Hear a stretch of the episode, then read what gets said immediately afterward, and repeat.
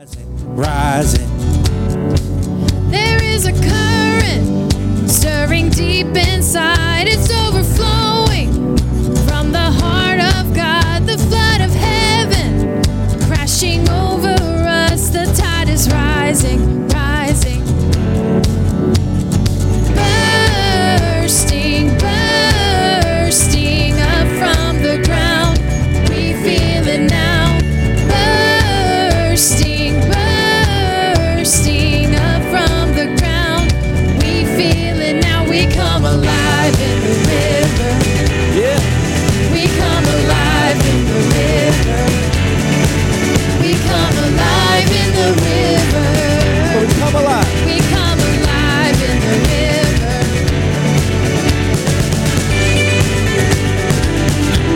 come forward tonight and, and worship in the altar, you're welcome to.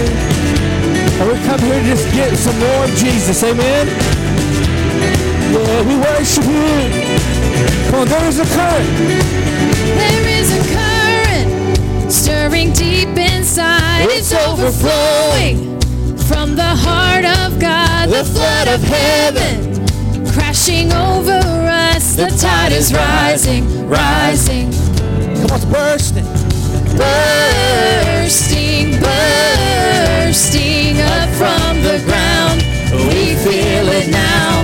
Bursting, bursting up from the ground. We feel it now. We come alive in the river. We come alive in the river. We come alive in the river. We come alive in the river.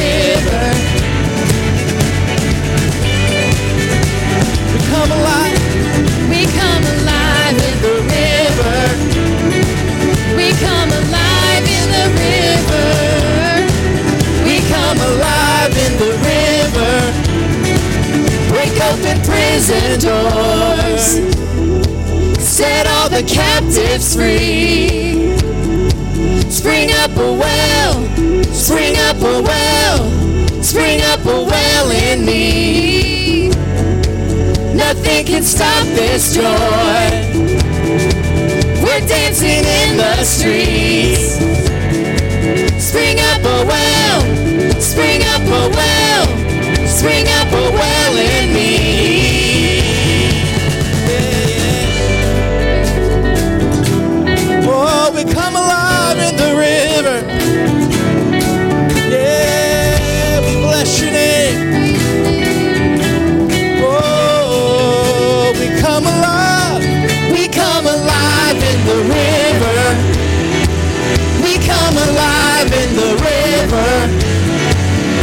Alive in the river. We come alive. In the river. Become alive. We come alive in the river.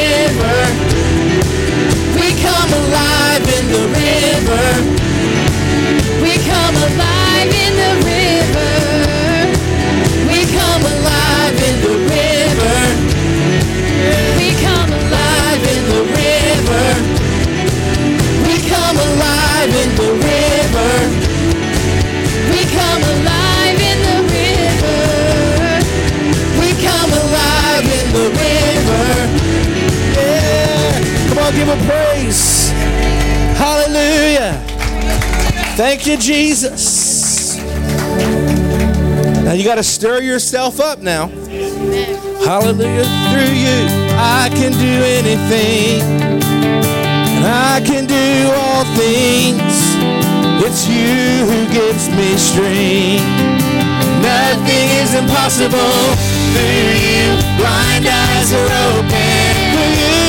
Strongholds are broken. I am living by faith. Come on, shout it out. Nothing is impossible. Yeah. But we believe it tonight. Miracles in the house. Joys in the house.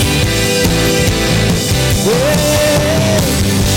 I'm not gonna live by what I see. No. I'm not gonna live by what I feel. Oh. Deep down, I, I know that you're can do. I know that you can do anything. Come through you. Through you, I can do anything. I can do all things. Cause it's you who gives me strength. Nothing is impossible through you. Blind eyes are open. Strongholds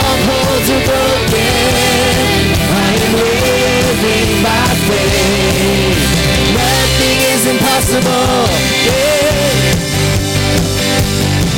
For there's faith in the house tonight. Just ask the Lord. He will provide. Here we go. Not gonna live.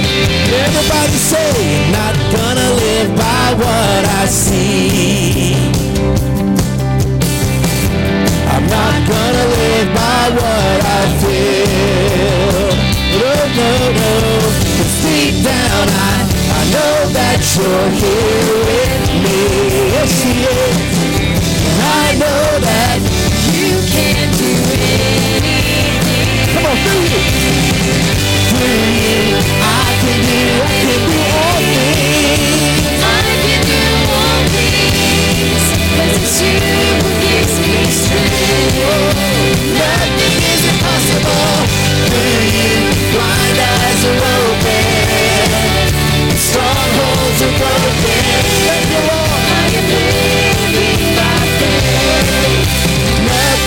impossible. I believe, I believe. We declare it tonight. I believe it. I believe, I believe, I believe, I believe. I believe, I believe. Oh, I believe, I believe. I believe, I believe in you. And I believe, I believe. I believe, I believe in you. And I believe, I believe. I can do all things. I believe, I believe. Oh, I believe, I believe. I believe, I believe in you. Through you, I can do anything. Yes, you can. I can do all things. Cause it's you who gives me strength. Yes, it is. Nothing is impossible. Through you, Blind eyes are open. Oh, strongholds are broken. I am living by faith. nothing is impossible. I believe, I believe. I believe, I believe in you. I believe, I believe. I believe, I believe in you. Yes. Hallelujah. Hallelujah. Come on, give him a praise up in here. Come on. Thank you, Lord. Hallelujah. All right. So we got warmed up. And so I want to wel- welcome those that are here. Glad you're here. Glad those that are watching the, t- uh, the tonight, not this morning. If you want to dance and shout and run up here, you're welcome to. We got enough altar space, so come on. So thanks for being here. Let's have a good time. You ready? All right. Hallelujah.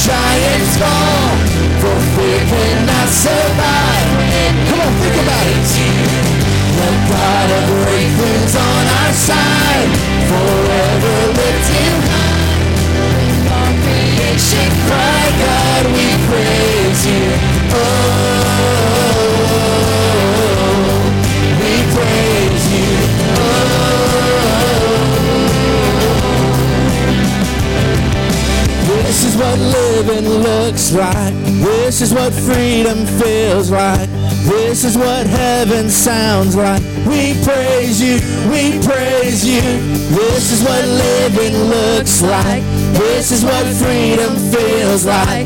This is what heaven sounds like. We praise you. Come on, everybody. This is what living looks like. This is what freedom feels like. This is what sounds we praise you. We praise you. We ah. praise you. Oh, this is what living looks. This is what. This is what freedom feels This like. is what. This is what heaven sounds like. We praise you. We praise you. We'll see you break down every wall.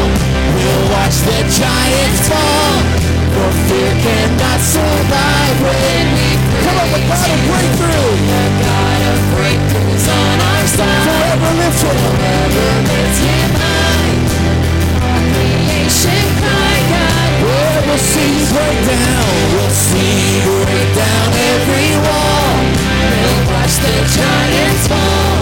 For fear cannot survive when we praise you. The God of breakthroughs on our side. Forever lift With all creation. all creation cry, God. We'll see you. We'll see you break down every wall. We'll watch the giants fall. For fear cannot survive when we praise The God of. the God of breakthroughs on our side. Forever lift him high. All creation cry, God, we praise you. On, let's praise Him for a moment. Come on. We lift up our voice and we praise you tonight. We bless your name tonight, Lord. We thank you for your presence, your glory. We bless you, Jesus. We bless you, Jesus. We bless you, Jesus. We bless you, Jesus.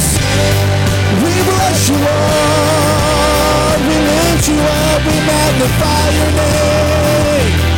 Oh, we you, Lord. Have your way tonight, God.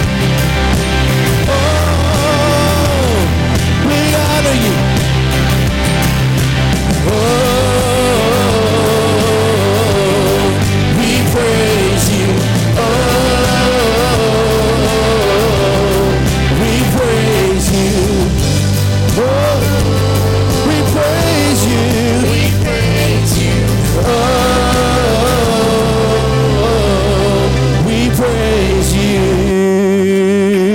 Come on, give the Lord a praise.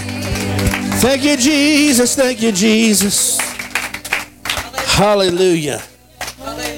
Hallelujah. Bless you, Jesus. Hallelujah. Hallelujah. We praise you. We praise you. We praise you. Hallelujah. Hallelujah. Hallelujah, Glory, glory, glory. Hallelujah, hallelujah, hallelujah. Hallelujah. Come on, just worship Him for a few moments. Come on, everybody. Hallelujah. Thank you, Jesus. Thank you, Jesus. Thank you, Jesus. Let me read this to you, and we're going to continue in worship in a moment. This scripture is for someone here in 1 Peter chapter 4, verse number 12 says, Beloved friends, if life gets extremely difficult with many tests, don't be bewildered as though something strange were overwhelming you. Instead, continue to rejoice. For you, in a measure, have shared in the sufferings of the Anointed One, so that you can share in the revelation of His glory and celebrate with even greater gladness. Come on, somebody. It says, if you're insulted because of the name of Christ, you're greatly blessed because the Spirit of glory and power, who is the Spirit of God, rests upon you. Verse 15 Let none of your merit suffering as a murderer thief or criminal or as one who meddles in the affairs of others. If you suffer for being a Christian, don't consider it a, di- a disgrace, but a privilege. Glorify God because you carry the anointed one's name. For the time is ripe for judgment to begin in God's own household. And if it starts with us, what will the fate of those who refuse to obey the gospel of God? And if the righteous are barely saved, what will become of the wicked and godless? So then, those who suffer for following God's will should unfold their lives into the Creator who will never fail them. Who will never fail. Come on, somebody. You're, he's never going to fail you. I thought I'd get a greater amen than that. I mean, he'll never fail you. Hallelujah. So I'm going to tell you, whoever is going through something, I know we all go through things, but honestly, some of us have a lot of, some of us have things that are really out there that are crazy. God wants you to know that He sees you and that He hears you. And He's stepping into your moment. This is your moment. We've been talking about Kairos moments. This is a Kairos moment for you tonight. So if you'll get out of your head and get in your spirit and let God touch you, He can do a thing. But put your mind out. Put your mind out. Put the mindset of the flesh out and allow the Spirit of God to overwhelm you tonight. Come on, lift up your hands across the room. Father, right now we surrender ourselves to you right now. We surrender our mind, we surrender our agenda, well, how we think service should look like, and how we think it should go. And Father, we just ask you to increase your presence and your glory tonight in our lives and in our homes, in our businesses, in our families, in our churches. Father, we, we focus our attention on you tonight. We focus our attention on you and we say, Have your way tonight. In Jesus' name. Amen. Come on, we bless your name tonight, Father. Thank you, Lord. So good to us, God. So good to us, God. Oh, we bless your name. Oh, we worship you. As the Spirit was moving over the water, Spirit, come move over us. Come rest on us. Come rest on us. As the Spirit was moving over the water, Spirit, come move over us. Come rest on us. Come rest on us. Come down. Spirit, when you move, you make my heart pound. When you fill the room, you're here and I know you're moving. I'm here and I know you'll Come down, me. come down. Spirit, when you move, you make my heart pound. When you fill the room, you're here and I know you're moving. I'm here and I know you'll fill me. Yeah, fill us up, Lord. Fill us up, God. Oh, yeah. As the Spirit was moving over the water, Spirit, come move over us. Yeah, come rest on us. Come rest on us. As the Spirit was moving over the water. Spirit, come move over us.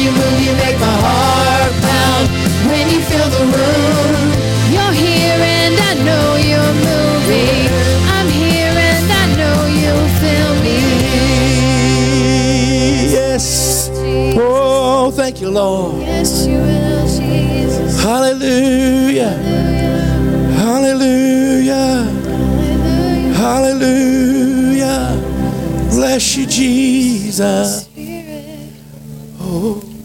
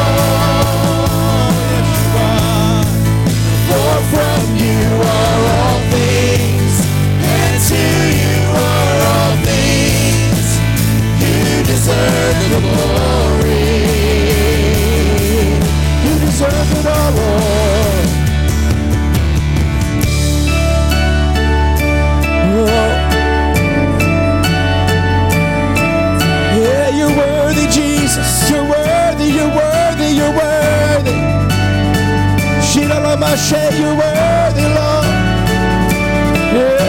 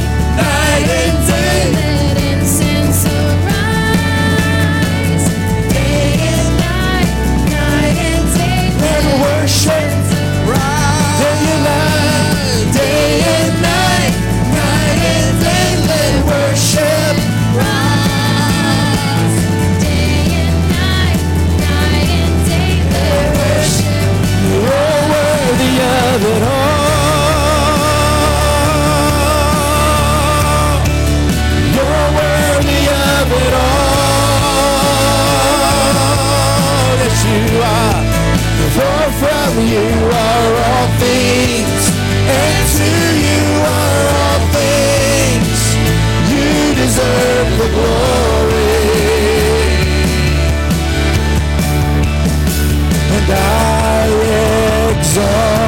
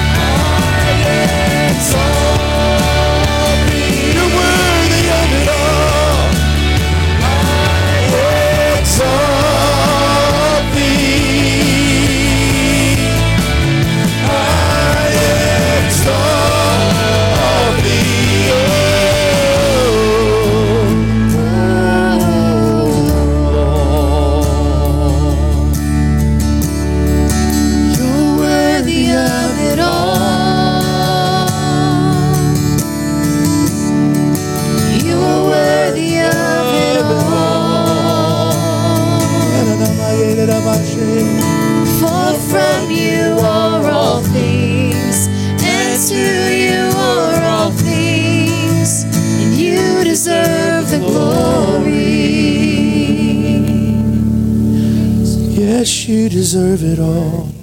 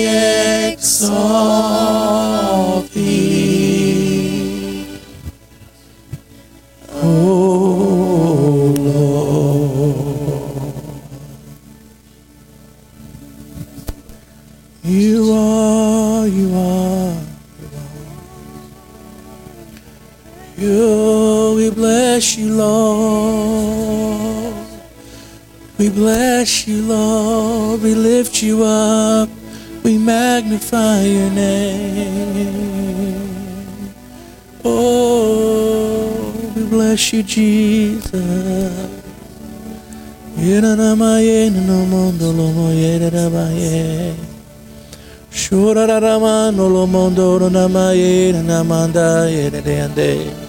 Shira la na na mayo na na mando lo moye na na manda na na maire na manda. Shira la na na mayo na na manda na maire na maire. Shira na na mando na na maire na na maire. Shoro moya na na ndele maye na na mando ro mando lo maye. Shoro la maye nanamondo romondo la maye nanamaye. Shina na na na na na maye.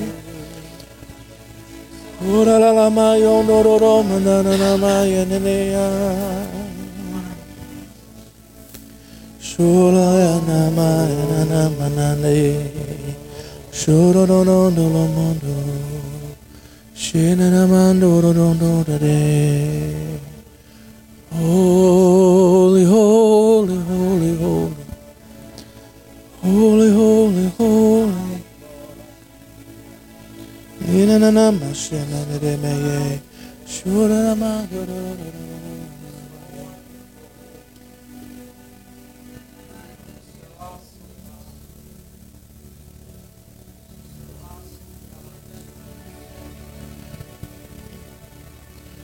I'm looking for a people that'll listen to my voice. I'm looking for a people who'll follow my voice. Looking for a people who will move when I say move.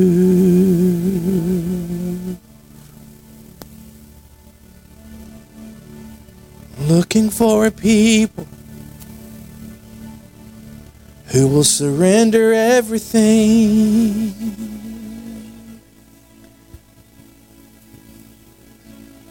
Surrender everything.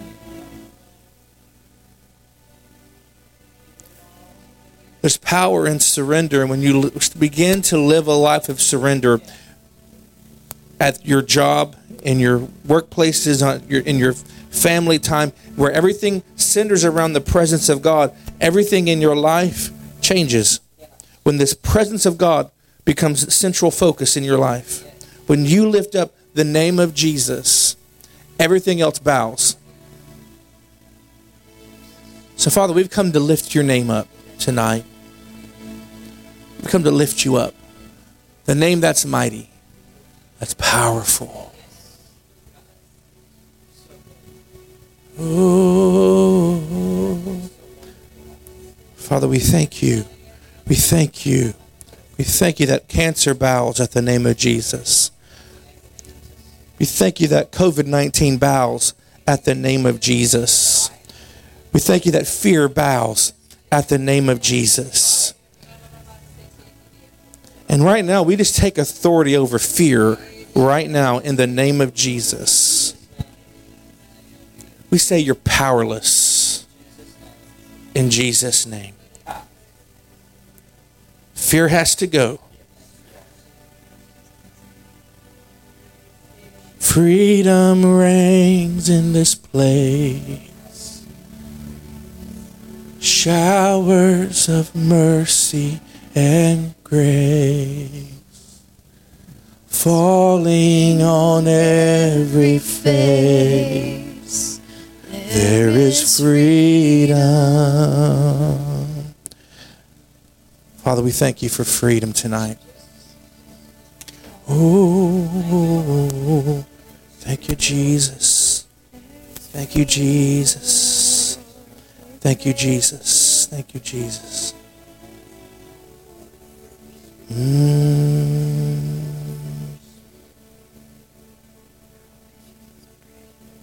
Thank you, Father.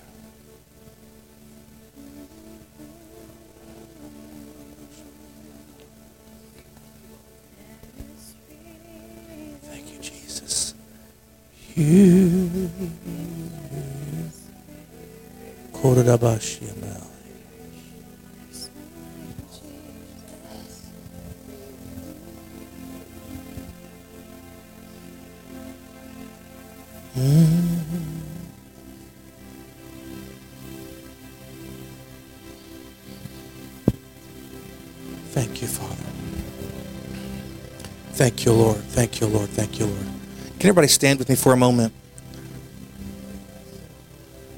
If you physically can't stand, hey, there's grace and mercy. Don't worry about it. If you're physically able to,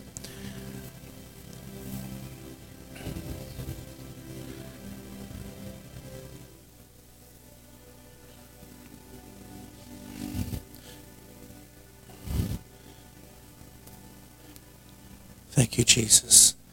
Father, over these people tonight, those that are watching, we declare tonight, Father, that your hand of healing, your hand of miracles, your hand of grace and mercy, just your hand, Father, touches each person in this room right now. You know each need presented here. You know what each person came in with. Father, you know what they're going to leave without.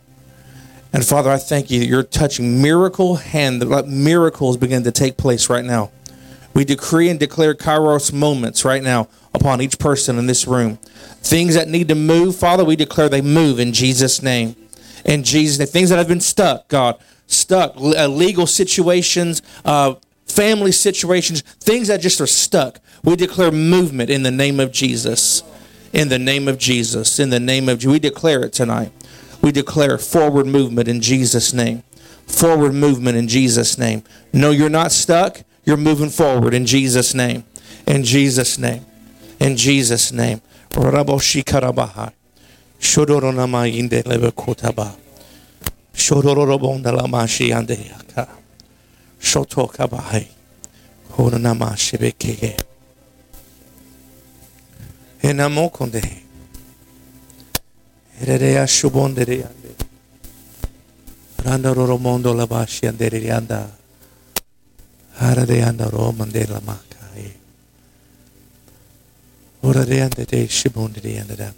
Tora.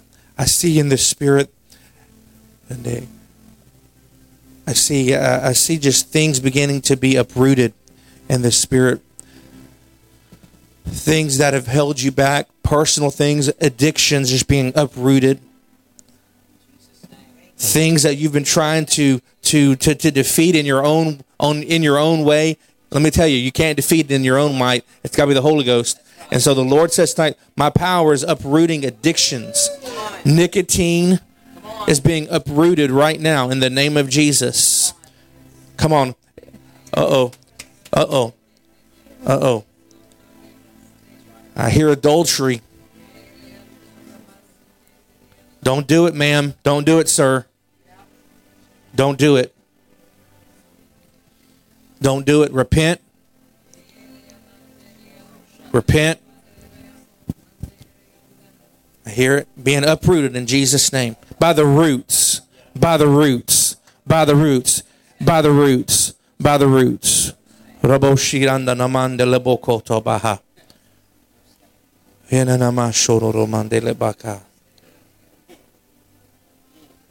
Deliverance right now, God. Let your spirit begin to deliver. Deliver. Deliver right now. Deliver deliver. All sorts of addictions are being are being just broken right now over in people's lives. Come on, if you know someone addicted to, to meth, meth or cocaine or whatever drug of choice, but just begin to praise him for freedom. Come on, we don't we don't praise for for we don't praise the addiction, we praise freedom. So Father, we thank you. Sons and daughters, mothers and fathers, grandmas and grandpas are being free right now in the name of Jesus. We speak the word of freedom to them in Jesus' name. In Jesus' name. In Jesus' name. Come on. We just declare freedom over these over these loved ones. Father, we thank you for freedom. Thank you, Jesus. Thank you, Jesus. Thank you, Lord. Thank you, Lord. Thank you, Lord. Thank you, Lord. Thank you, Jesus. Hallelujah. Let me just give me just a moment. Let me see if there's anything else. There's someone in here who, who, who, um, you've been in church a long time, and your mind is so religious that you, that you just. Sometimes it's hard for you to even enter into worship and praise because it's like you're looking at everything and and, and you've been in church a long time, you so you've seen a lot, you've heard a lot, and it's just I don't want to say that you're sarcastic or you're but you're you just sir, man, what that really is is God is wanting you to dive into more and to just to shut off your mind. Let me tell you something. When I was younger, I was put in a position at a church called production director. And it was my job to critique the pastor and to critique the worship team and the choir and the band. And literally, my job was to sit there and make notes about how people were dressed, how they sounded, how long they took, and all this stuff. And I became a church critic. And what was supposed to be a good thing to make me feel valued and wanted actually became a bad thing. And everywhere I went, I critiqued the preacher and the church And it's like you're a church critic and you go from church to church to these meetings and conferences and you critique. And the Lord says, that's not your place or not your, not your job. So just give it all to me. Just give it all to me. Just free yourself from that. I had to do that. I had to free myself from that. So just free yourself. Come on. Every church is going to be different. They do things a little different. So just free yourself and allow Holy Spirit to just love on you. Put your guard down. Put your guard down. Father, we just praise you. We love you. Thank you, Jesus. Thank you. One more time, just lift your hands real fast. Come on, one more time. Father, we thank you. We thank you. Revive those tonight that need to be revived. Refresh those that need to be refreshed. Come on, we surrender tonight. We surrender our thoughts and our wills, our emotions, everything, God, our finances. We surrender it all to you tonight. In Jesus' name.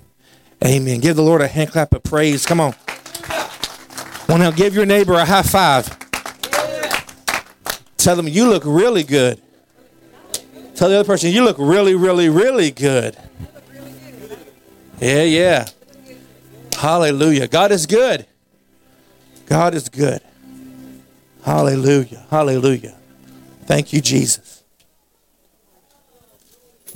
Thank you, Jesus. Thank you, Lord. His name is like honey on my lips. If this is your first time to TGP, welcome. We're so glad you're here. I believe God has a word for you tonight.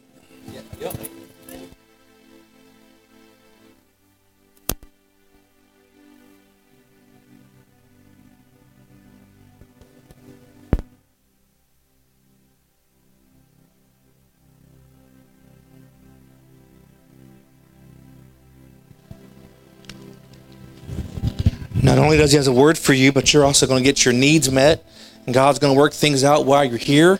So just get your expectations up and just believe God to do great things tonight. Amen. Amen. So honored to have uh, Pastor Susan and Pastor Charlie with us tonight. Isn't that cool to have them? She's just a housewife from Onalaska, Texas. I stole that one from you. She'll say that again, I'm sure, later.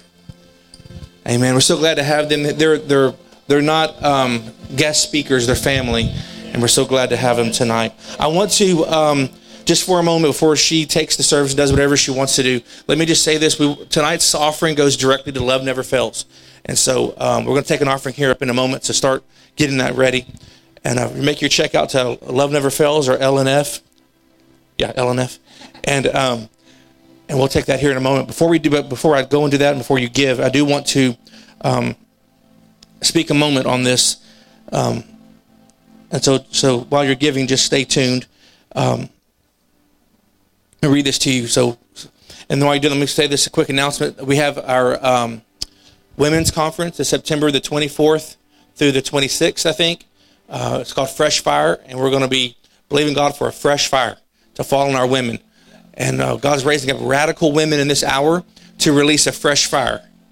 And so we're uh, going to be doing that September the 24th through 26th. We're going to have a conference here in November, the um, I think it's the second weekend of November called Roar, and it's for intercessors, praise and worship leaders, anybody who feels called in the prophetic. Uh, we're going to be um, teaching and, and just just having a good time. We're going to. I believe the Lord told me that people have lost their roar, they lost their sound, and God's going to God's going to restore the roar to the intercessory intercessors, to the prophetic, to the fivefold, and we believe God's going to do a great thing there. And so it's going to be a great time. So let me give you a little bit more time to, to, to get your offering ready. But um, I'm going to read this to you, Hebrews chapter 6 real fast. And I want to just release this, and then Susan's going to come. It says, Now is the time for us to progress beyond the basic message of Christ and into perfection. Let me say it again. Hebrews 6, verse 1. Now is the time for us to progress beyond the basic message of Christ and to advance into perfection. Everybody say advance. The foundation has already been laid for us to build upon, turning away from our dead works to embrace faith in God. Everybody say faith in God. Teaching about different baptisms, impartation by the laying on of hands, resurrection of the dead, and eternal judgment. So, with God's enablement, we will move on to deeper truths. We will move on to deeper truths. That's what tonight is about. Moving on into deeper truths. See, we're, we're not going to settle for milk. We've been drinking milk way too long. That's what's wrong with Christianity today. You've been sucking on the nipple way too long. Sorry. Just came on out. But the Lord is saying it's time to eat meat, steak of the word. And it's time to advance into deeper relationship with Jesus, with Christ. You got, you got to put away your selfish desires, your selfish ambitions. You got to grow into maturity. In the body of Christ, it's time for us to grow into maturity. Hallelujah. And so I want to encourage you this weekend. You're here tonight because you're on fire, right? You're here tomorrow night because you're on fire. Hallelujah. And so we're going to go from one level of glory to another level of glory, from faith to faith, glory to glory. And while you're here, God's working everything at home out for your good. So don't worry about anything. Amen. Don't just just focus on Jesus while you're here tonight. Amen. Amen. God's got a word. Let's pray. Father, we thank you for an opportunity to sow into fertile soil. Lord, we know love never fails the soil for is fertile soil. And we thank you for Susan and, and Charlie, Lord. And we ask you, God, to just bless them, bless their ministry, bless their finances. And Father, as we sow, we know, God, in return, you said you would bless us. And we thank you for it today. In Jesus' name, amen. Amen. Well, I need the other bucket, please. And we're going to ask you to come forward with your gifts. Or if you don't want to do that, uh, there's a uh, offering receptacle in the back where Riddell is. She'll be standing there. If you need an offering envelope, there's also envelopes over there. We can give that to you. And we thank you so much for your giving tonight. Uh, you can come at this time and give. And uh, we'll thank you for that. And Susan will be here in just a moment. Amen. You're going to use the back ones. Amen. You can come forward or you can use the back one. Either one's good. Got the brave folks coming forward. God bless you guys. God bless you. You can also text to give. Yeah, you can text to give as well. And those will go to Susan as well. So everything you give tonight will go to Pastor Susan. And love never fails. Is that thunder? Is that...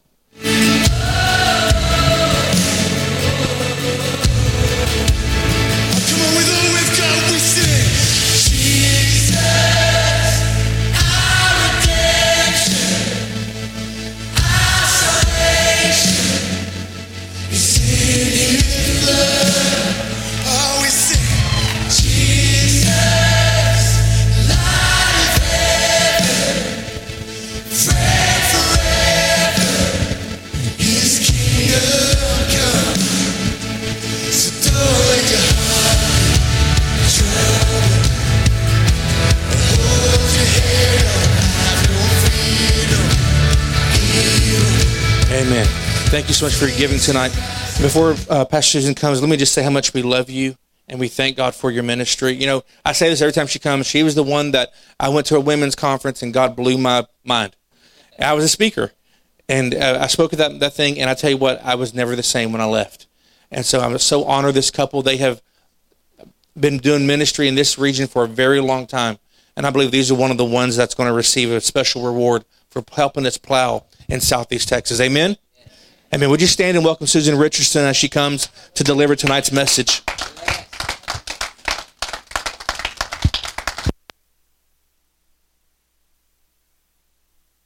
On glory. Yes, I'm really on. Glory to God. Hallelujah. Thank you, babe. Thank you so much. Thank you, Pastor John. I really appreciate that wonderful welcome. And I can't see y'all at all, so I guess that's good because I'd be nervous if I could see you. Hallelujah. Amen. I've been doing this forever, and I, I still have that moment of, oh my God, before I get up to preach the word, you know, because I don't want it to be me. I want it to be Jesus. I always want it to be Jesus. And, you know, I, I, I- see a lot of ministries and things, and you see a lot of flesh in the pulpit, unfortunately, and we don't want that. You know, God's done with that. Amen. Hallelujah. Amen.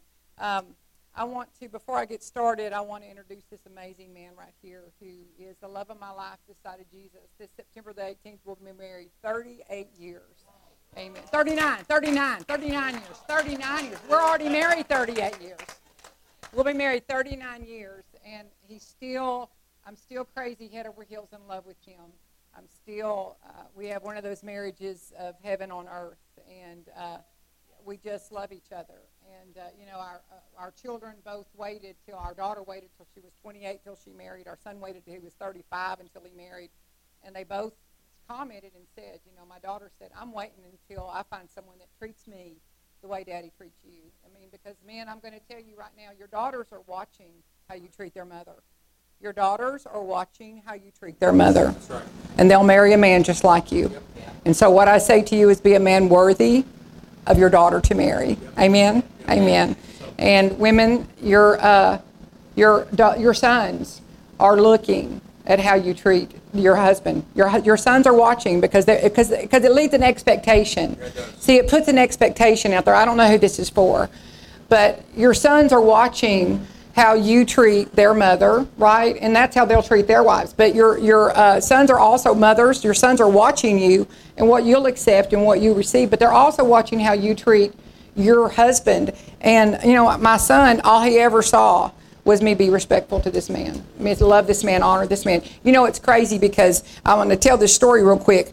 Um, one time, our daughter was a she was at Texas A&M going to school, and she'd driven about, to almost two hours to go see my mother-in-law.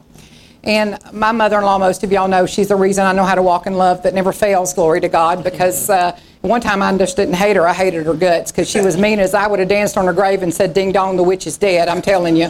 And then God told me one day we're going to learn to love her, and I was like, uh, "I hate her guts. I ain't no, that ain't happening, Lord." And so anyway, we were talking about that today, actually, in the drive down here, and uh, how mean his mother was to me. I mean, she literally hated my guts. And I, I used to tell my mother, I said, "My mother-in-law hates me," and my mother says, "No, she doesn't." I said, "No, she really does hate me." And I remember one time we were at the emergency room, and I'd been married to him for 30, over 35 years at this time.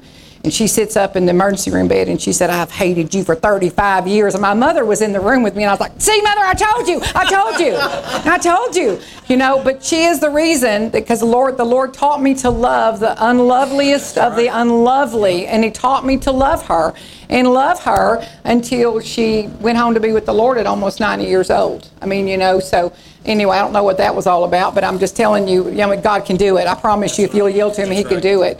But, you know, one of the things is my daughter had gone to see my mother in law, and my mother in law had made some comment about her daddy, about her son. She had made some derogatory comment. And all of a sudden, I'm in San Antonio at a women's conference ministering, and I get this frantic phone call from my child. And she's sobbing on the phone, It scares me to no end. And I'm thinking, oh my God, what's happened? What's wrong? And she's like, and I was like, what is wrong? And she said, Gran, it's so ugly and mean. I was like, girl, I could have told you that. I mean, my Lord, that's just, you know, whatever. And she said, she said something ugly about my daddy. And I was like, oh, well, honey, I'm sorry. And a few minutes later, I get a phone call from my mother in law telling me, she said, I don't know what happened, but I actually thought your daughter was going to hit me. And I thought, well, I said, what happened? She said, well, I made some comment that, you know, I'm sure wasn't nice, and I probably shouldn't have made it. And I said, well, what you need to understand, and you have to realize my daughter is a sophomore in college at this time, right? So what is she, 19, almost 20 years old? And she had never, and I said, this is one thing you have to understand. My children have never heard me say a derogatory word about their father. Did you get that? Mm, I said, my children have never heard me say a derogatory or a bad word about their father. I have always honored him. I have always honored him. And so, therefore, when my daughter was 28 years old and decided to get married, she said, I want a man who will treat me the way my daddy treated my mother. And I want, you know, and I want a man who will treat me the way my daddy treated me. And of course, he treated her like she was a princess. He told her he loved her. He told her she was beautiful. I have a very self-confident daughter. I'm telling you, young, I'm telling you, man, I don't know who this is for. I, and this is, I'm just going in the vein of the spirit here. Husbands, men that have children, got daughters, give your daughter affirmation. Tell her that she is lovely. Tell her that she is beautiful. Tell her that she's mattered, or somebody else will. That's exactly it. You tell your daughter how beautiful you think she is. You tell her and you give her affirmation because if she does not find affirmation in the man that she holds in the highest esteem, which is always and should be her father, should be her daddy, you should be a safe place for your little girls, right? And the fact of the matter is, is if you will give that to her at her young age, she won't go looking to because the thing about it is, is when Tommy comes along or To- Timmy comes along and says, "Oh, baby, you're so beautiful, give it to me," she's going to say, "No, wait a minute. My daddy says I'm beautiful, and I find my affirmation in that. I don't need you to tell me how beautiful I am. I don't need. I don't have a need inside of me for you to tell me what what I already know that I am." Shakato rabasete. I don't need you to tell me, amen? And they find their identity in that. And so, you know, mothers begin to tell your sons, tell your sons, you know, you're a godly man. Yep. You're a man of God. And you- we treat women with respect. We don't re- disrespect women. That's right. And I, I don't know who that was for, but I'm telling you, I don't know if y'all have young children or if you have grandchildren. Just begin to tell them, amen. And also, one other thing I'm going to tell you that I'm going to get into the Word is that when my children were little, I was pregnant with my daughter Abby, and my son Jake was playing with some toy, toy cars in front of the rocking chair as I was rocking, and I was praying in the Spirit. And the Holy Spirit spoke to me, and He said, Their spouses have already been born. And I thought about that. And the Lord said, If you will begin to pray now, He said, I will give you, I will give you, me, everything you want in a son-in-law and in a daughter-in-law. And can I tell you, I've got the best of the best of the best. I have a daughter-in-law that she's as sweet as just the sweetest sweet tea. I mean, the sweetest Texas sweet tea. And she's as sweet and she loves me and she gives the best hugs. And I have a son-in-law who I told, I, I recently told us, it's Scott, I'm about to love you more than I love Abby Elizabeth. He said, oh, don't tell her that. I'm telling you, he's fabulous. He's wonderful. Amen. And so anyway, I just want to honor my husband and just tell you how fabulous he is. Amen. Amen. You know, he worked 35 years in a job so that I could be full time in ministry. He worked 35 years, and he uh, now he, now he's retired and he gets to drive me everywhere I go. Hallelujah. so anyway, uh, I want to go tonight, and this is something that I have never seen before in the Word, and something I've never heard before, and I'm really ringing up here. So, Hallelujah. Can we? Okay. Black back up a little. Oh, okay. I was trying to do it where I could see. Okay, it's all good. Okay, good deal. All right. If you have your Bibles, I want you to turn to Genesis chapter two. We're going to go to Genesis. Y'all know the story in Genesis, amen? You know the story of God created man and all that kind of stuff, and He put him in a garden and all that good stuff, so I shouldn't have to go through all that. But in Genesis chapter 2, verse 7, it says, And the Lord God formed man of the dust of the ground and breathed into his nostrils the breath of life, and man became a living being, a flesh and blood living being. Okay? Y'all get that? Yep. All right. Now we're going to skip, we're going to fast forward. So you realize in chapter 3, we're going to go to chapter 3 of Genesis. And of course, you realize that the serpent, who is more cunning than any beast of the field and any creature, whatever, he was more cunning. He tempts the woman and uh, you know basically tells her to uh, when she see basically and so god knows that on the days that you eat it your, your eyes will be open and you will be like god knowing good and evil so when the woman saw that the tree was good for food this is verse 6 so when the woman saw that the tree was good for food and that it was pleasant to the eyes and a tree desirable to make one wise she took of its fruit and ate and she also gave her husband with her, and he ate, and then their eyes were opened. And we know what happened after that. They became ashamed, and then they became afraid because God was in the garden. And then, of course, God asked them, you know, have you eaten of the tree of the fruit of good and evil? Have you done the thing I told you not to do? And they said, you know, and then, of course, Adam immediately passed the buck and threw her under the bus and said, This woman you gave me, it's all her fault. I, I often wonder what would have happened had he said, Yes, God, I missed it, and I'm so sorry. If he'd have thrown himself down and asked God to forgive him, what would have happened? But no, he threw her under the bus, and then immediately he said, What have you done? And she said this word She said, The serpent beguiled me, the serpent deceived me, and I ate. And in verse 14, so the Lord said to the serpent, Because you have done this, this, this, what? This, because you have deceived this man and this woman. You are cursed more than all cattle and more than every beast of the field. On your belly you shall go, and you shall eat dust all the days of your life. Now, eat in that scripture means to consume, devour, to dine on, and to feed on. And so, what is this serpent? What is this devil feeding on for the rest of his life? He is feeding on dust. And what are we made of? We are dust. Okay?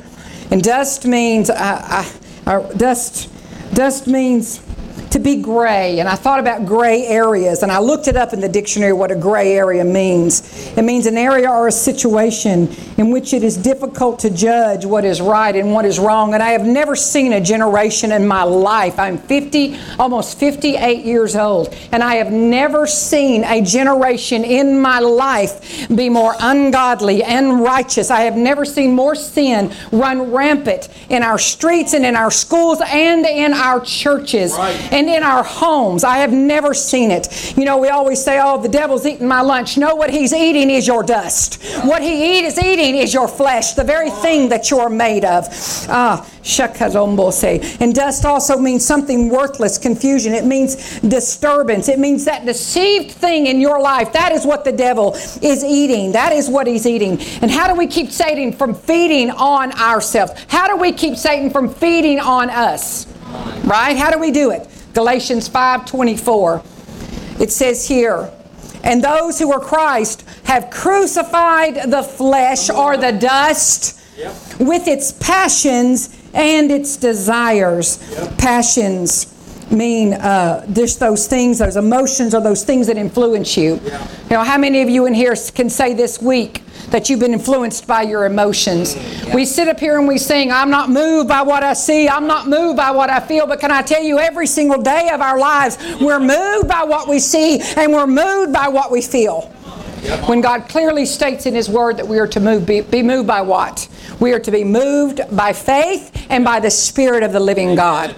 Okay, so, and this is what I wrote, and it says, it, it crucified the flesh, which is your human nature, its passions and its desires, those things that are forbidden, that lust, that covetousness of her heart. And I wrote this I said, crucifying the flesh, crucifying the flesh, right? And this is what crucifying means it means to impale on the cross. Boy, doesn't that sound fun? Wow. It means to impale on the cross. It means to extinguish and subdue passions or selfish desires. It means basically self denial. Self denial, right? Like when I want to pick up a jawbone and kill them all and tell God they died. Right? I know none of y'all ever feel like that. I know none of you ever have to deal with the pharmacy at CVS, which that's my that's my trigger button. I can just confess it to you right now. My God, help me, Jesus. But I wrote this. I said, crucifying the flesh isn't something done to the believer. It is something done by the believer. Amen, amen. We are to crucify our flesh. Because if you are going to say that I am Christ, one of the mandates that we are given by the Lord is that we are to crucify our flesh. Amen. We're to impale that sucker on a cross. We're to throw that thing down and say, you know what? You are not going to move me. I am going to move you. You are going to submit to the Spirit of the living God and you are going to shut your mouth. Ah, Ashikelebekoto. Because, I mean, I don't know about you, but I want to say a thing or two. I know none of y'all in here are like that, but I want to say a thing or two. I want to say some stuff. I mean, you know, a prophet in the spirit tells you how to go, but a tro- prophet in the flesh will tell you where to go. And can I tell you right now, it is very difficult for this prophet because I always and I tell the Lord, I used to tell him, you know, this, the word says that the tongue is, is it can't be tamed. I said, well, there we go, God. There's my excuse. Well, you know, it's not an excuse anymore. If I am going to say that I am Christ and that I belong to Him, my only option is to crucify that thing, to impale it on a cross and say, Die, sucker, die. Amen, die. Amen. I know this is your thing, man. I shouldn't have come tonight. Glory to God. Amen. And it says, crucify the flesh. You know, I almost fell off my couch or my chair when I was studying. And I looked up what, because the Holy Spirit told me to look up what the word flesh means in that scripture. And in the original Greek, that word flesh means this. And you're going to, I almost fell out. It says, it has a base meaning of a broom, it means to sweep. And what do we sweep? We sweep up what? The dust. That's exactly it. We sweep. I'm serious. You can look it up yourself in your own concordance when you get home because that's what it means. Amen. And if you need the number, it's G4561. And it means, and I thought, oh my God, literally, Lord, we're sweeping this stuff up. And it's time. I'm telling you right now, God has sent me with a mandate this weekend. Because what is the one thing that we're here for? This is what? A revival weekend. We are contending for what? Revival. And I can tell you there has been no revivals throughout the throughout the known universe that I know that were not predicated before with what? Repentance and prayer. I'm talking like repentance. I'm talking like fall on the ground, let the snot flow in a puddle of tears. Pour your heart out to God and say, Burn, baby, burn. Impale yourself on the cross and say, God, I am tired of this flesh. Yep. You want to know why the devil's eating your lunch? Because you're giving him something to eat. Ah, katora basete. Romans 8:13 says, "For if we live according to the flesh, guess what? You will die. But if by the Spirit you put to death the deeds of the body, you will live." Romans 8:14 says, "For many are, are led by the Spirit of God. These are the sons of God." The sons and daughters of God. I don't know about you, but I want to be known as a son and a daughter of God, not someone where Satan gets to come and eat my lunch every day. I mean, I'm tired of that rodeo. I don't know about you, but I want off this ride. I want off this ride. I want off this up and down seesaw thing. One minute I'm here and the next minute I'm there. And oh my God, I'm in the valley of the shadow of death and I'm going to call everybody I know and I'm going to gripe and I'm going to complain and I'm going to say, oh, woe is me. Oh, don't you feel sorry for me? And all I'm doing every day is I'm just loading up Satan's mouth with all the dust he can eat off of me. All the dust he can eat. I don't know about you, but I don't want to give him any dust in my life to eat. Amen. And Joshua, I want you to turn now to Joshua, and so you think, well, I want, I want uh, something to back that up. Turn to Joshua, Joshua chapter three. I'm going to give you some stuff here because I can tell you right now, we are in a crossover season. This is exactly where we're at. I, prophetically, I can tell you where we're at in the body of Christ. We are in a crossover season. Okay. But this is what the Lord says. Joshua, in uh, Joshua chapter 3, verse 1. It says, Then Joshua rose early in the morning, and they set out from the acacia grove and came to the Jordan, and he and all the children of Israel, and they lodged there before they crossed over. Okay? So they're having to stay for a moment or two in a place, right? Before they cross over. What were they crossing over into? They were crossing over into the promised land, right? They were headed to the promise. And it says here, um, when you see in verse uh, verse two, and so it was after three days that the officers went through the camp. And verse three, then they commanded the people, saying, "When you see the ark of the covenant of the Lord your God, and the priest and the Levites bearing it, then you shall set out from your place and go after it. Go after what? Go after the promise? No, go after the presence. I'm telling you, I know all of you have been given promises, and I know you've been given great and precious promises.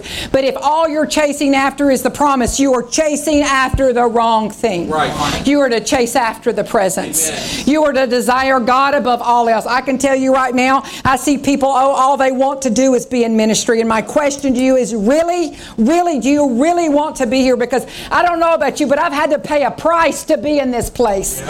I have to, I've had to endure ridicule and criticism and judgment and stabs in the back and talked about all manner of evil, evil and all manner of ugly. When I'm the nicest person I know. I'm like, you don't love me? What's wrong with you? Everybody loves me. Right? But then you're hearing all manner of stuff, and half the stuff. And I remember one time sitting in a chair crying because I'd heard all this stuff that everybody was saying about me. And I remember sitting in that chair crying and saying, God, if I really was that woman, I'd hate my guts too. If I really was that thing. You know what I'm saying? And so I'm sitting there, I'm just like, oh my God. And so I said, you know what, God, this is ministry. I don't want it. I mean, God had to drag me kicking and screaming into this place anyway. But I'm telling you, when you're when you're more interested in being in ministry and that is your goal, I'm telling you right now, you're going to miss the mark. Because somebody who wants to have more associations is going to put you in a position that you are not ready for. And all it's going to do is paint a bullseye on your back, and the devil is going to eat your lunch. He's going to enjoy so much buffet off of your body, he's not going to know what to do with himself. And y'all, hell's going to break loose in your life, and you're going to wonder what is going on.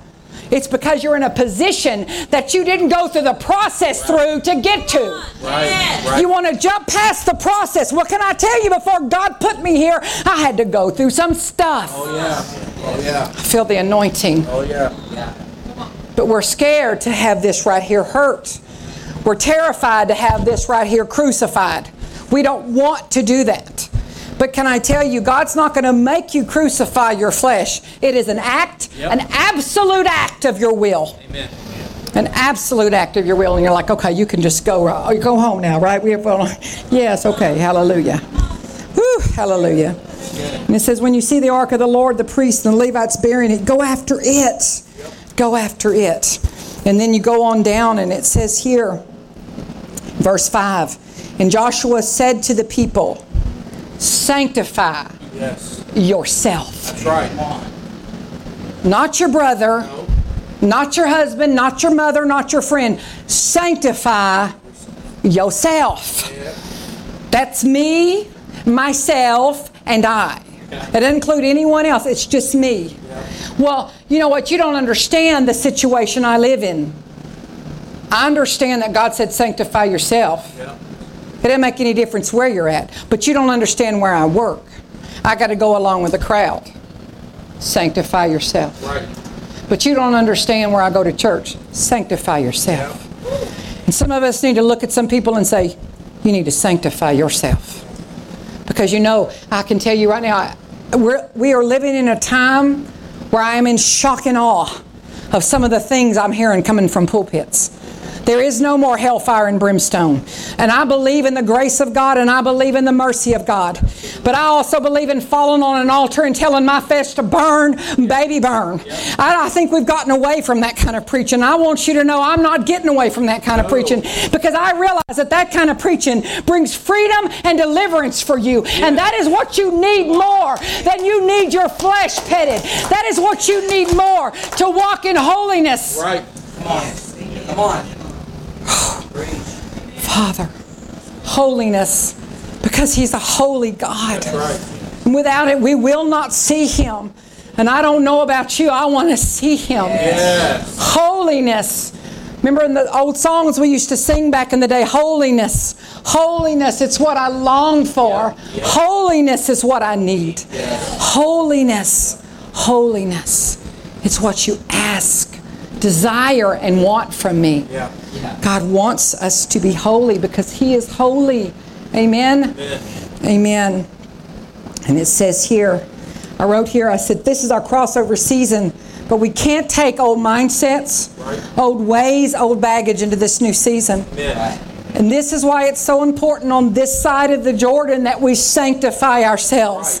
And we deal with this stuff now because if we cross over into the promised land with this hidden sin that you don't think anybody knows, can I tell you right now? God knows it. Yes, And I can tell you something else. There is about to come a day when preachers from the pulpit are going to start calling that mess out because God has given you a time and a space to repent, but you would not. And God cares more about the man than He does your ministry. And God will cause your ministry to fall and crumble and burn down around your ears because He loves you more. That's right. Come on. He loves your soul more. He wants to see you in heaven Right. more than he wants to see you do ministry for him. I'm telling you right now, we need some more people that will confront some sin and call it what it is. Sin is sin, and it's an abomination in God's eyes. When we would say that we would ordain someone who believes in same sex marriage, and we would ordain people who believe that abortion is okay and it's a choice. It's a child, it is not a choice. Right. Come on. Right. And I want you to know their blood is crying out before the very throne of God. And I promise you, men and women of God, you better mark my words. God is going to avenge their blood. That's right. Yep. I don't know about you, but I feel a holy fear upon me. God Almighty, help me, Jesus. I put these things that we won't sanctify, we won't get rid of, we won't lay on the altar because we're embarrassed. Because, you know, the fact of the matter is, if I go to an altar and I tell somebody I've got an issue, they're going to know I have a problem. Can I tell you that everybody has issues? I, I mean, you know, you, I laughed one time. I thought about issues about pairs of shoes. How many of you have more than one pairs of shoes? You have attitudes and ideas, and you know those thoughts and those things don't line up with the Word of God, but because they're embarrassing things. Can I tell you, just come up to the altar, grab the horns of the altar. Let's pray through till you get your breakthrough. I don't care what it is you've done. All have sinned and fallen short of the glory of God. In fact, I don't even want to know your garbage. But what I want to know is that I want you, what I want you to know is is that God is big enough That's right. to cleanse and purge you from all unrighteousness. And He desires to reach down with His right sanctified hand and pull out all that junk out of you. Pull up all the roots that Pastor John talked about. Pull those things up. Can I tell you the only reason it's a root is because it's an unconfessed sin? That's right. I'm telling you, confessed sin is forgiven sin. Right. Confess. Ah, Let me say that again. Somebody should have shouted at me, say that again. Ah, confess sin is forgiven sin. And it's delivered sin. Because God is the power. He has the power to redeem. He has the power to forgive. He has the power, the power to forgive us. Glory to God. And sanctify us. Every great revival has always been preceded by great repentance and great prayer. Amen. Sanctify means, in case you didn't know, I'm just going to, let in case you didn't know, you want to know what sanctify means? Sanctify means to make clean, to consecrate, to be holy, to purify.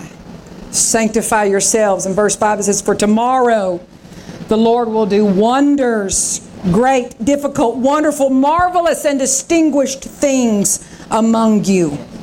See, sanctification proceeds the wonders. Yep. And you will not be able to circumvent the way God is going to do it. You're crying out for signs, miracles, and wonders. You want to see them? Sanctify yourself. You want to see God move and mighty in the midst of your family? Sanctify yourself. I can tell you any time in my life where I've ever wanted him to get delivered and get free, where I've ever wanted him to get free, who do you think God dealt with? He dealt with me. I had to be the one to do the fasting. I had to be the one to throw myself down on the altar. And guess what? I went through hell and he got delivered. Come on now. Sanctify yourself. Sanctify yourself. How many of you can say this week you fasted? This week you turned the boob tube off. I'm fixing to go on holy ground here, aren't I? That you heard the still small voice of the Spirit calling, Come away with me. Come away with me. Come away with me. Can you just come and spend a few minutes with me? And then you turn around and a few minutes became a few hours. And then all of a sudden it was almost past your bedtime. And so you go and you run and you jump in bed, and then you're getting up at four in the morning because you just want to spend a little bit more time with Him. I mean, God understands that we are human. He understands that we have jobs and we have things that we have to do. Yeah. But can you imagine how much of our time gets eaten up with useless things? Right. You're all shaking your head. Y'all know exactly what I'm talking about. Those useless things. Those things at the end of the day are going to benefit you nothing. They might make you laugh. They might make you forget a few issues that you're having, a few problems at work. You know, they call it vegging out for a reason. You know, they call it just, you know, we're gonna let's, let's act like broccoli and lay around and look at the TV all day or whatever it is. You know, let's lay like broccoli or something. Let's do that. But can I tell you that that stuff is not going to nourish your spirit any at all? And I understand because see, the enemy makes that so. He's like, "Come here. Yep. Let me put some dust on you. Let me throw some dust on you. Let me contaminate the holy vessel of God with the things that you're putting before your eyes." Mm-hmm. Oh, shendelebo koto rabaste. Yeah. I can tell you, you can't even watch the news without that happening. Yeah, Can I get an amen in the room? Yeah. Okay. I mean, what you're listening to, what you're listening to, what you're looking at. You know, I, I mean, I, I don't know why. I'm, I, I'm just telling you, people of God, we need to. You know what? Some of you need to take a bat to your computers because you're looking at stuff when you're alone in a room by yourself and your wife's gone to bed or your husband's gone to bed and you think, oh, and no one's seeing this, no one's seeing it, and you feel guilty doing it because you feel the conviction of the Spirit of God. I'm telling you, you need to take a bat to that thing. Get, take a bat and beat the hell right out of it. And throw it out in the yard Yep. until it's not going to be an issue for you anymore. Come. And throw your impale yourself upon the cross. Yep. And throw yourself down on the altar and say, God, burn this out of me. This is an abomination to you. This right here displeases you, and I don't want to do this anymore. And so, Father, whatever I have to go through to get through, to get free, Yep. God, let's do that. Amen. Amen. Because I don't want the devil to have any dust to find on me. That's right. Hallelujah. You know, I love the fact that Jesus said, The enemy of this world has come and he has found nothing in me. That's right. Oh my God, that is my heart's desire. I want to get there. I so want to be able to decree and declare that if the enemy of this world comes into my realm, that he has nothing in me. There's nothing in me that looks like him. There's nothing inside of me that he can identify with. But you know what? I want God to know me. Because you know, a lot of, I can tell you right now, what does the word say in Matthew chapter 7? That many stood before him in that day and said, Lord, Lord, did we not do all these godly things? Did we not prophesy in your name? In your name. Did we not cast out, uh, did we not do many mighty wondrous works in your name? Did we not cast out devils in your name? And Jesus said, I looked at them and I said, I depart from me. I never knew you. In other words, I don't see any of myself inside of you. I see your agendas. I see your ministries. I see your purpose. I mean, I see all these things that you strove to be, but you never strove to be like me. To lay that stuff down. To where ministry doesn't matter to you anymore. You don't care about that stuff. All you want to do is please His face. You don't go and worship because you're going somewhere. Because that's one of the things that, you know, I was like praying and fasting, and the Lord said, Why are you praying and fasting? What are you doing that for? I had to do a heart check on that. Am I praying and fasting because I'm going to a revival weekend? Or am I praying and fasting because I just want to be closer to you, God? Uh, God, I want to be closer to you. I want to be more like you. Because everywhere I read in the Word, Jesus was what doing? Fasting or he was praying? He was fasting or he was praying. And then all the other stuff that he did. We want to be like Jesus, then we have to act like Jesus. You know, that whole thing, or what would Jesus do? That was the, everybody had the bumper sticker, the Bible cover, the, the, the, the, the bracelet, and everything like that. And I told the Lord, I said, you know what? That didn't work. Because there ain't nobody out there doing what Jesus is doing. I said, we all say, what would Jesus do? And we always do the exact opposite. I'm like, you know, what would have been better thing is you to ask, what would Satan do? And then don't do that. Because that might have been easier for us to follow. Okay, hallelujah. All right. Sanctification precedes wonders. You will not be able to circumvent the way God does it. Matthew 5 6 says, Blessed are those who hunger and thirst after what? After righteousness. Righteousness. Not ministry. Not my name in lights. Not, not, oh my God, that you would ask, asked me to come preach at your church. It's righteousness. God, I want to hunger for righteousness. The right way of doing things. I, I know y'all. Uh, oh God, thank you, Jesus. Hallelujah. Glory to God. God is giving. I wrote this. He wrote, spoke this to me. He said, I'm giving one last time and space for repentance and falling on the rock to be broken. Because you know what I have just come to understand in my 57 and a half years of living? That you can either fall on the rock and be broken, or the rock is going to fall on you and you're going to be crushed. And can I tell you that while it sounds like it might hurt to fall on the rock, it's so much easier to fall on the rock instead of having the rock fall on you. Amen. Amen. Fall on the rock and be broken. Amen. Um, if we continue to be stiff necked and full of pride, we will suffer the consequences. You know why? Because judgment starts in the house of God. And when Pastor John got up and read that scripture, I said, Okay, I am in the vein here, God. I have heard from you on this. I'm telling you. We're praying as a people for justice to be brought forth in our nation. But yet we don't even have it in our own house. Say it. We need judgment in this house. We need judgment in this house, and we need judgment in our church house. And judgment starts in the church house. That's where God's going to bring it.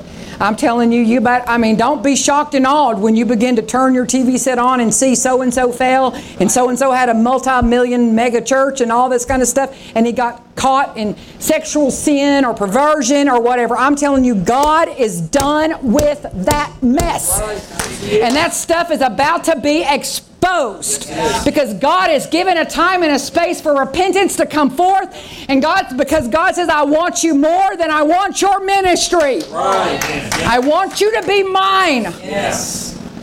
I'll say, oh, but I have this huge ministry. Do you think that matters to God? When His children number more than the stars, more than the sands of the sea, more than the whole universe can be combined. uh, That, that God owns it all. It's all His. But we've made it idols. We've made idols out of these, I don't know why I keep saying it, idols out of ministry and being in ministry and wanting to be in ministry. God bless you if that's your desire. I'm just telling you, don't try to get there before it's time because the, the price will be too high for you to want to pay, I promise. In Joshua chapter 7, we're going to go there real quick because I want to show you what happens if you don't go through sanctification first. Okay? If you don't go through sanctification and you cross over into the promised land, this is what will happen. Verse 7, in chapter 7, verse 1, it says, But the children of Israel committed a trespass regarding the accursed things. For Achan, the son of all these people, took the accursed, uh, took of the accursed thing.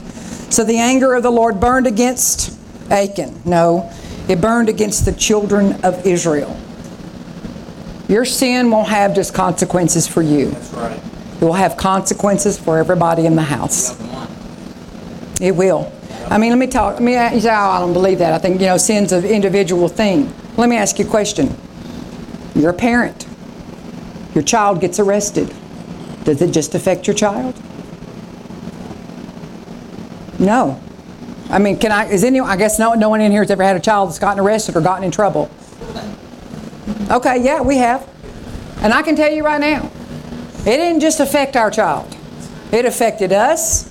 It put us in a, in a, on the floor, holding on to each other, crying our guts out, holding on to each other and asking God for mercy. How in the world are we going to get through this? It doesn't just affect you. It affects everything around you. Right. It affects the entire household. Don't think because you can come into church and on Sunday raise your hands and say, Praise the Lord, thank you, Jesus. And you can put on that good face and you can put on that good show. You can come to the altar, cry a little bit, raise your hands and worship, and then go home and do all manner of evil. Be underhanded, be dirty, be lying, be scheming, and it not affect the house that you're in. right. The house that you're in, that you live in, and the house that you're part of. It affects everything. It's like a it's like a cancer that infects everything. It, that's why God says sanctify yourself, right? And so it says here. So y'all know the thing. They went into, they crossed into the promised land. They took Jericho, mighty victory. Woo! All great. All the walls fell. God did great things. Oh, awesome, awesome, awesome. Right? And so here they go. They go and they're going to go attack Ai. And the spies go out and say, you know, it's a little small place. It's not going to be any big deal. Only send about three, two, three thousand men. It's going to be good. And Joshua says, okay. And what happens? They get their butt kicked. That's what happened. And I mean, people, people of the children of Israel died. And so what happens? It says here that uh, in verse 6 it says, So Joshua tore his clothes and fell to the earth on his face before the ark of the Lord until evening, and he and the elders of Israel, and they put dust on their heads. Just threw it on their heads. Because this is what we're in now. We're all up into flesh here. Because I realize that God has left us. And what is such a shame is that they didn't realize that God had already left. That He had already left the building. Come on. Which is the state of most of the churches that I'm looking and I'm seeing. Is God has left the building because there's sin in the camp. And we don't have enough discernment to know that the Spirit of the Lord has left us. God have mercy on us. All these Samsons out there being all big, not even realizing that the Spirit of the Lord God has left them. Whew. You're thinking, man, I should have come Saturday night instead of Friday night. And it said, and Joshua said, Alas, Lord God. I love this. He immediately begins to blame God. Why, God? Why have you done what you said you would never do? Isn't that what we do? Why? Where you go, God? Where you be? Where you be? That's how I say. Okay, anyway. And he said, You brought all these people over the Jordan at all. Why did you do this, God? Why did you even bring me here to this place? Why did you do all that you did to leave me here to get defeated? Oh, Father. uh, well, And then he said, I wish you'd just take me right back over the Jordan to the, to the other land. I don't even want to be in this promised land. I don't even want to be here. And so in verse 10, so the Lord said to Joshua, Get up. Yep. Get up. Why do you lie thus on your face?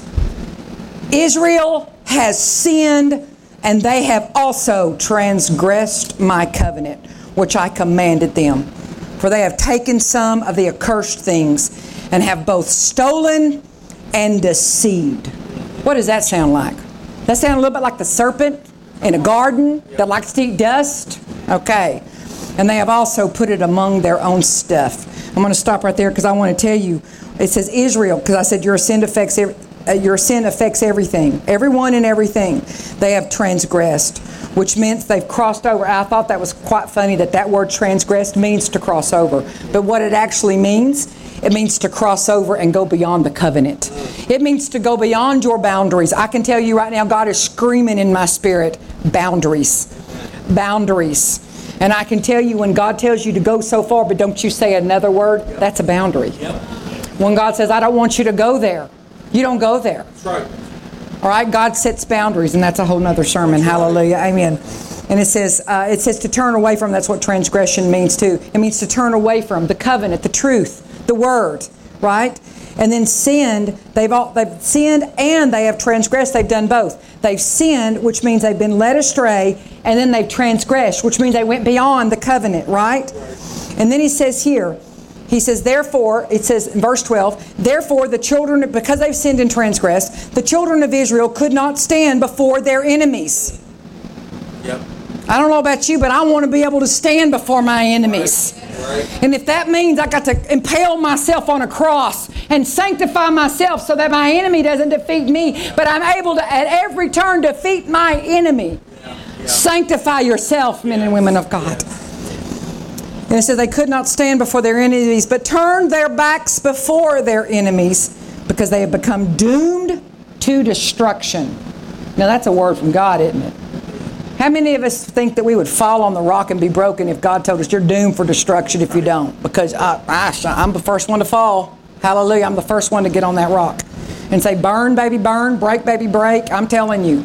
You know, when God began to deal with me one time, when uh, our pastor was going to preach on submission, and I very flippantly to the Lord told the Lord, Well, I, I don't need that teaching. I'm already submitted. That should have been my first clue. And he said, No, you're not. And I was like, What? I said, I most certainly am. He said, No, you're not. And I put my hand on my hip. Let me tell you how sassy I am, right? I said, I most certainly am submitted. You know, yeah, attitude and all. And the Lord said, He said, Susan, with your mouth you are submitted, but on the inside you are still standing up. Fall upon the rock and be broken, or have the rock fall on you and be crushed. I couldn't get home fast enough to get to my prayer closet and fall on the rock and be broken. And I told the Lord, I said, God, I need you to break me so good in this area that I'm never able, able, ever able to be put back together again. Father, I want to be submitted in all things. Because you know what the Lord began to teach me later on? He said, Susan, if you'll never learn to submit to authority, you'll never be a woman of authority. You want to be a woman of power and authority? Learn to submit. I don't know who that was for. Glory to God. Yeah, we love you, Susan. Hallelujah. Okay. all the men are going, yeah, and all the women are going, ah. but can I tell you, it's the safest place to be. It's the safest place to be because I can tell you, if God tells something to me and I go to Him and I tell Him and He says, no, that's not God, that's on Him. That's on Him. I'm safe. I'm good because I submitted. And guess what? God has always changed His heart. Always, each and every time He's changed His heart. Okay, baby, that's enough taping. Okay, that's enough. Thank you. I, okay, glory to God. Praise God. All right. Thank you, Jesus. I'm, I'm going to Albany, New York to preach a conference, and the pastor up there has asked me to give him a 15 second, 15 second little little clip. He got 10, 15 seconds. I'm so proud. Thank you, Jesus. He wanted that of me preaching. Hallelujah. You could have preached a better sermon. Hallelujah. Glory to God. Amen. But then anyway, this is what he says. He says, he said, "I will. Uh, neither will I be with you anymore unless you destroy the accursed thing of, uh, among you." Right? He said in verse thirteen, "Get up and do what? Sanctify the people." And say, "Sanctify yourselves. Here we go again. Sanctify yourself. Put your hand on yourself and say, Sanctify. Sanctify. Hallelujah. And he says, There is sanctify yourself tomorrow because the Lord says there is a cursed thing in your midst, O Israel. You cannot stand before your enemies until you take away the accursed thing from among you. And so we all know the story. What happened? They bring the fam- the tribes out. They pick the tribe of Judah, which where Achan was out of, and then they end up bringing and finding that it's Achan, right? Okay. And then so in verse 19 of Joshua chapter 7, we're going to fast forward. It says, Now Joshua said to Achan, My son, I beg you, give glory to the Lord God of Israel and make confession to him and tell me now what you have done. Do not hide it from me. Verse 20 And Achan answered Joshua and said, Indeed, I have sinned against the Lord God of Israel, and this is what I have done. When I saw among the spoils a beautiful Babylonian garment, 200 shekels of silver and a wedge of gold weighing 50 shekels, I coveted it. I desired it. I desired them, and I took them. And they are hidden in the earth in the midst of my tent with the silver under it. Can I ask you if it was so beautiful, why you hiding it? If it was so beautiful, why you hiding it? If this guy is so good in your life, why are you hiding him from your pastor? If he's so ah shekele, if she's so good in your life, why are you hiding her? Why are you hiding it? If if that thing you're looking on the internet is so good, why are you hiding it? Okay, oh y'all. Okay, hallelujah. Why are you hiding it if it's so beautiful, so good, right? Okay. And then this is what, uh, and I thought to myself here, he saw it and then he desired it. And can I tell you, where's the first place we see in the Word where something was seen and then desired? In Genesis chapter 3, when the woman looked at the fruit and saw that it was good and desirable to eat. Deception. Yes. The one thing the enemy wants to do in your life is he wants to deceive you. That's right. That's exactly what he wants to do. He don't want your money. He don't want your house, your cars. Your, he wants to bring deception into your life because if he can deceive you, guess what? He's got you. That's right. He makes you. He tells you that what you're doing is okay because you know what? He makes sin fun for a season. He makes sin fun for a season. You know, my brother uh, used to be a drug addict, and he was a drug addict for, uh, I guess, all my whole growing up when I was a teenager growing up. And I remember when I first got baptized in the Holy Ghost, and I heard the Lord speak to me. Like the second day after I'd been filled with Holy Spirit, the Lord spoke to me and He said, I want you to begin to pray for your brother. And I said, Well, Lord, what do you want me to pray? And He said, I just want you to pray in the Holy Ghost. For, so for six weeks, I prayed for him. And basically, in that six weeks, I asked him later on, after he became clean and sober. At the end of that six weeks, my sister called me and said, Have you heard about Paul? And I said, No, what? And she said, He is entered into NA, which is, I didn't even know what that was. I literally lived, grew up in a box. Literally didn't know what NA was. It's Narcotics Anonymous, which is for alcohol and drugs, it's for everything. And I said, "Oh my God!" I said, "That's not." And she said, "Susan, you had no idea he was a drug addict." Oh no, I- you had no idea he was he was an alcoholic. No, I really was raised in a box, right? And so, anyway, later on, after he had been clean and sober for several years, I was at his house and I was helping him with the garage sale. And we were sitting out in the garage, and I asked him. I said, "I said I want to tell you a story." And I told him about what the Lord told me to do, and the Lord told me to pray for him. And he said, Well, I want you to know that during that time, I knew the drugs were either going to kill me and I was going to I was going to embrace them and die or that I was going to have to get clean. I knew I was in that valley of decision of where either, either I was going to live or I was going to die. And he said, I remember laying in that this ditch. He said, I was dying of a drug overdose and I was laying in a ditch and two guys walked by and they asked me, Do you want to live? Do you want to live? And he said, At that moment in time, something rose up on the inside of me, and I said, Yes, I want to live. And he said, They took me to an abandoned crack house. He said that I wouldn't have even put a dog in. He said, Because I went back to it to see what it looked like a year after I'd been clean and sober. And he said, This abandoned crack house, he said, they stayed with me on a filthy mattress on the floor for three days, and they stayed with me until I'd completely detoxed. And then they walked me to NA. And he said, I never saw them again. I believe they were angels. I believe they were angels with all of my heart.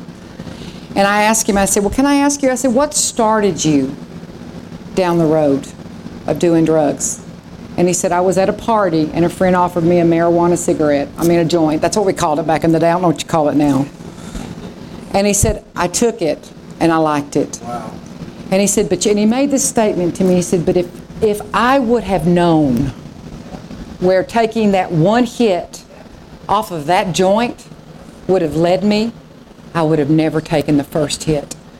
See, the devil don't show you when you open the door to sin. He don't show you the destruction that he has planned for you down the road. He doesn't show you that you're going to be dying of a drug overdose in a ditch. He doesn't show you that your marriage is going to be completely in shambles because you choose to continue to watch pornography. He doesn't show you that stuff. He just makes that stuff feel good and look good right at the beginning because sin is fun for a season. But he will eat your lunch. He will eat your dust until all that's left is dust to eat. Until all you are is a full big flesh ball. Okay? All right. So, anyway, hallelujah. And so it says Achan confessed here. And he said, I coveted these things, I saw these things, and they're hidden in my tent. So Joshua sent messengers in verse 22. They ran to the tent, and there it was, hidden in his tent with the silver under it. And they took them from the midst of the tent, brought them to Joshua and to all the children of Israel, and laid them before the Lord. Then Joshua and all of Israel with him took Achan, the son, the silver, the garment, the wedge of gold, his sons, his daughters, his oxen, his donkeys, his sheep, his tent, and all that he had, and brought them to the valley of Achor, which means the valley of trouble, because I can tell you, devil will bring some trouble on your head if you're doing this mess. And Joshua said, Why have you troubled us? Because God don't play, right? The Lord will trouble you this day. So all Israel stoned him with stones, and they burned them with fire after they stoned them with stones. And then threw a whole bunch of stones on top of them, and it's just a big old heap. And it's known, it's there to this day, and it's known as the Valley of Trouble to this day. And then I, thought to myself, because God, aren't you so glad we don't live under an old, old blood covenant? That all now we have to do is impale ourselves on the cross and throw ourselves down and, on the altar of God and tell the Lord to burn that mess up in our lives. And God gives us grace and He has mercy for us. Aren't you glad that you don't live in the days where they're going to drag you out into the middle of the tent, in the middle of the city, and stone you with stones? And then not only stone you with stones, but stone your kids and your kids' kids, your tent, your donkeys, your cattle, all your stuff. I mean, God have mercy. I can't imagine. But you know, the thing about it is they had to purge the sin from the midst of them. They had to purge, because that's like a cancer. And if you, because I can tell you, you let one Jezebel woman come up in your church and start to pull her mess, she'll split your church wide open. Yep.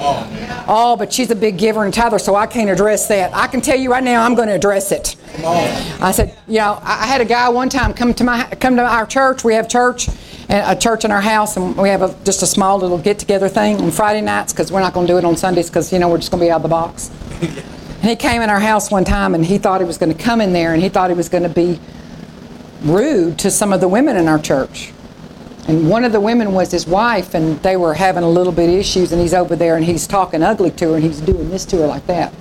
And I said, uh, No, sir, not in my house. And he said, Jesus is not in this house. I said, Oh, yes, he is, but you're not. Get out.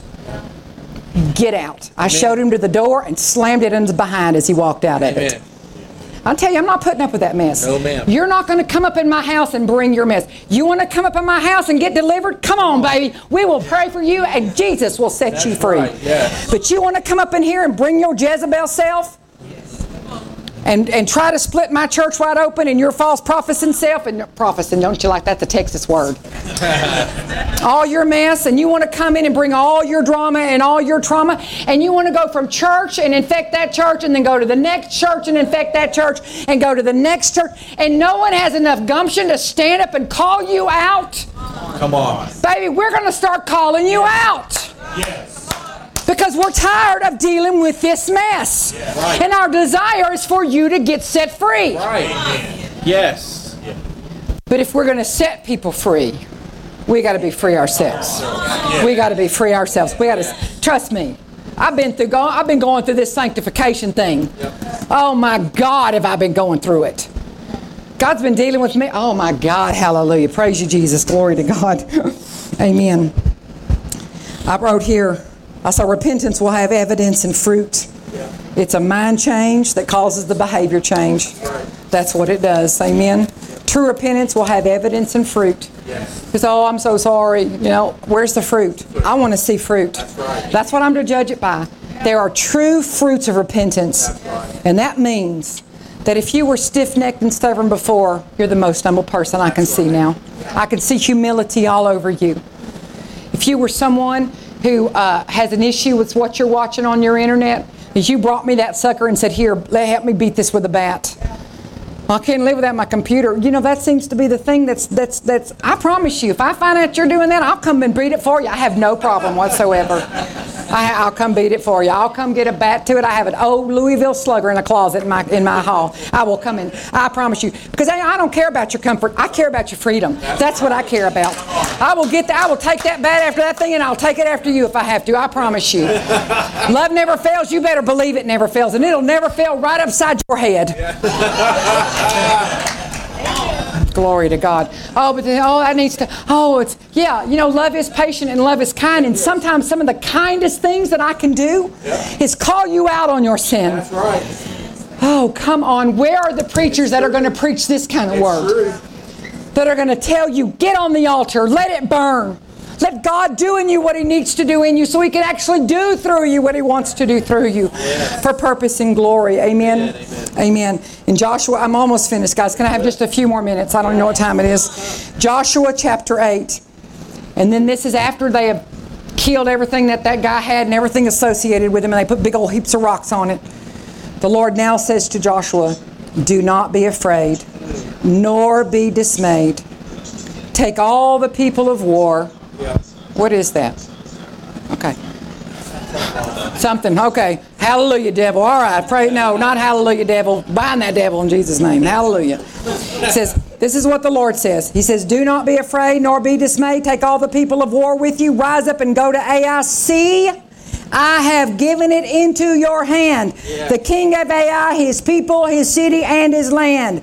And you shall do to Ai and its king as you did to Jericho.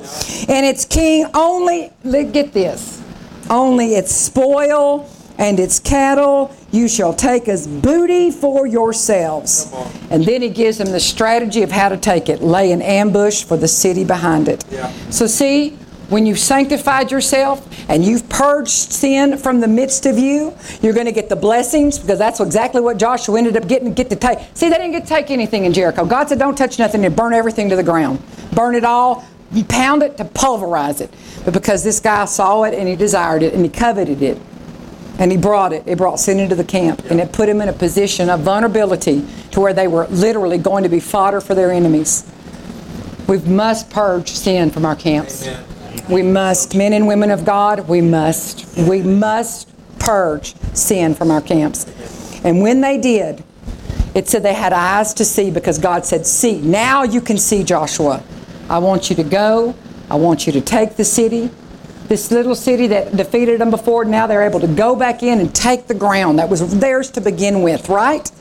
Amen. They took it. And I, I wrote this in Matthew 5 8. This is out of the Passion Translation. It says, What bliss you experience when your heart is pure, for then your eyes will be open to see more and more of God. Come on. How many of you in here want to see more and more of God? Amen. Can I tell you how you're going to do that? Sanctify yourself. Sanctify yourself. And all this came because sin was purged from the midst of them. Sanctify yourself. God is releasing a refiner's fire in his house. Amen. He is releasing a refiner's fire that his house can be saved for the incoming prodigals. Amen. Amen. He is releasing a refiner's fire because these prodigals are not going to come home to the mess they left. Amen. Amen. They're going to come home to a holy, pure, spotless place where they can be safe and not be molested and beat up and religionized and all that stuff. They're coming for freedom. Amen. And how we have that for them is that we as a church sanctify ourselves. Amen. Praise God. Hallelujah. Amen. I hope you I hope the word so anyway, glory to God. Hallelujah. So, how do we sanctify ourselves? Starts with repentance. Amen. I can't do that for you. I can't do it. I mean, it's going to have to be you and God. It's going to have to be between you and the Father. This altar's open. I ask you to come. I ask you to fall down. I ask you to get real, as real with God as you know how to get. I ask you to get as real with God. I mean, just be as transparent as you know how to be with Him. Say, God, I have an issue with this. I have an issue with this. I have an issue with this. I don't like this. I don't like that. God. I, or if you don't say, well, I don't think I have any issues at all. Okay, well, I'm going to pray for you because you got issues. All right? But what I'm saying to you is, is this is a time right now. And then we're going to start ministering, and I'm going to just see what Holy Ghost does. But right now, God said, this is between you and this is between Him. And I'm going to open this altar. This altar is open, and I want you to come. And I want to see, so I, I mean, really, between you and God, get just nitty gritty. God, show me me. Show me me. You know, God loves to, you know, we want to look at everybody else and see everybody else's sin. But God loves the person He wants to show you, you is you. Amen. He wants to show you you. And so I'm going to open this altar. It's open, it's here for you. Y'all come, talk to God about some stuff. Ask God to sanctify you because I can't do it for you. That's, I mean, I'd love to. No, I don't. That's a lie. I don't want to do that for you. I've been doing it to myself. I'm promising you. I'm throwing myself down here and I've been doing it to myself. Amen. All right, so it's open. So come. Amen.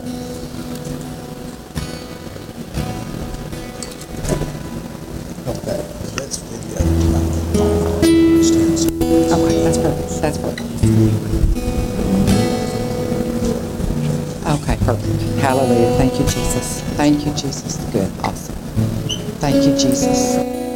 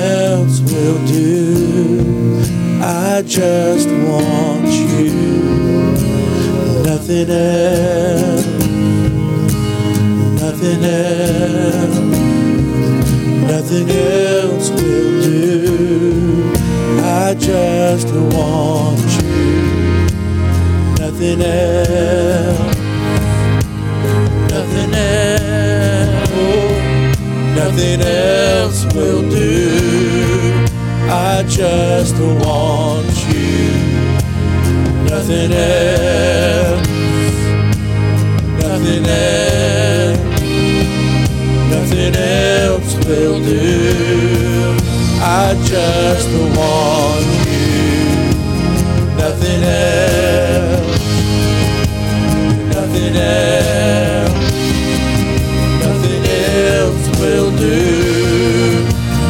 Just want you.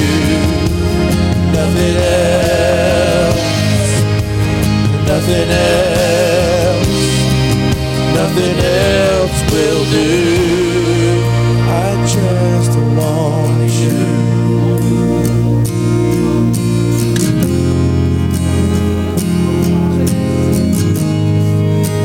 I just